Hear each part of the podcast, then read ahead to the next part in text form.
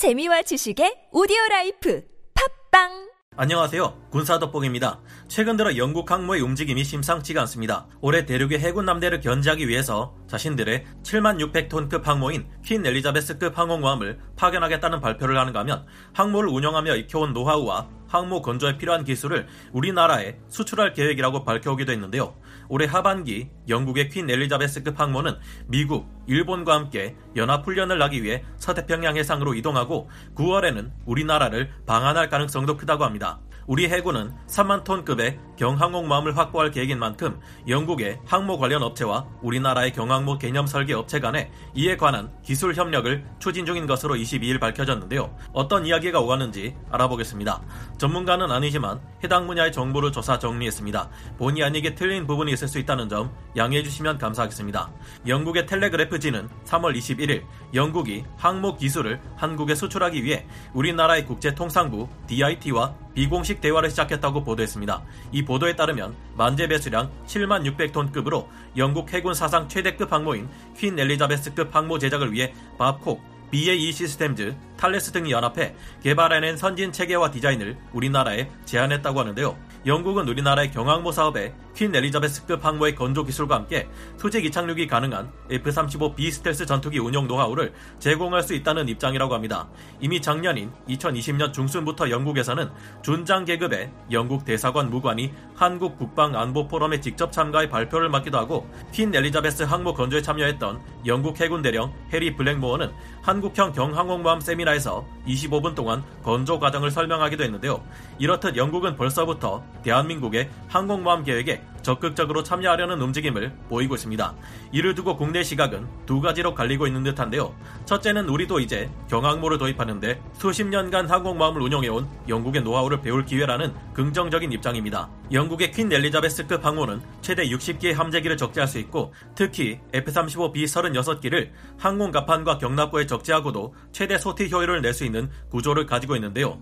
퀸 엘리자베스급 항모의 내부에는 신부 격납고와 탄약용 엘리베이터가 있으며 격납고에 레일이 깔려 있습니다.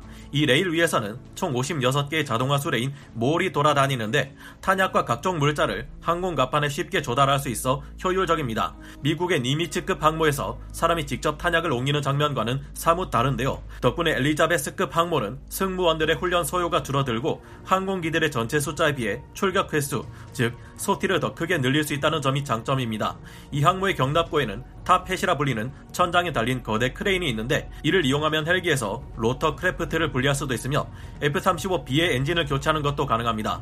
이 같은 자동화된 설비 덕분에 퀸 엘리자베스급 항모는 F-35B 24기 기준으로 1일 평균 72 sortie를 뛸 수 있으며 최대 110 sortie에 달하는 작전을 수행할 수 있는 능력을 가집니다. 즉 화려한 항공 갑판을 갖추는 대신 실속 있는 혁신으로 할 수 있는 선에서 최대한 화력을 끌어올린 설계를 보여준 것인데요. 수직 이착륙기인 F-35B의 운영과 스키 점프대가 있는 엘리자베스급 항모의 방식인 고강도 작전은 다른 국가에게 맡기고 중저강도의 작전만 해결하는 것에 알맞은 형태로 보입니다.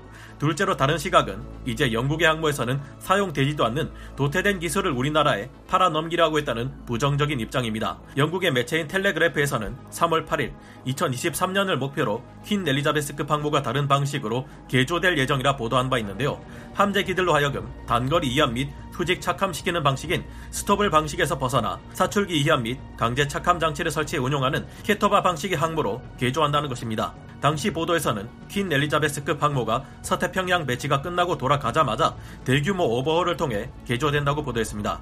군의 요구에 따르면 새로운 엘리자베스급 항모는 25톤급의 항공기를 사출시키고 21톤급의 항공기를 회수시킬 수 있는 캐터바 방식의 정규 항공모함이 될 것이라는데요. 25톤급의 항공기를 사출시킨다는 것을 보아 무장 중량이 27톤을 넘어가는 F-35C는 대상이 아닌 것으로 보입니다.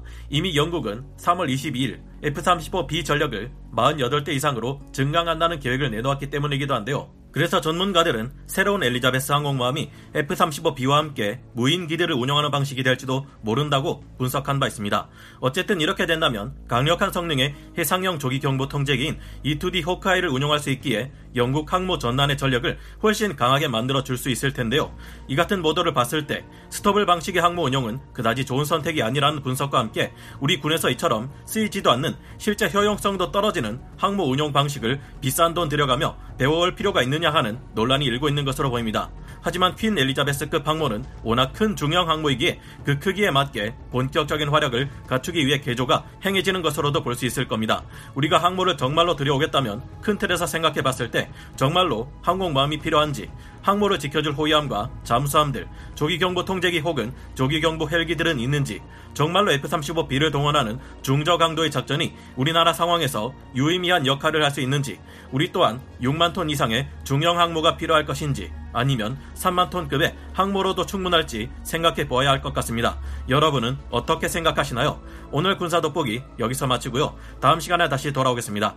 감사합니다. 영상을 재밌게 보셨다면 구독, 좋아요, 알림 설정 부탁드리겠습니다.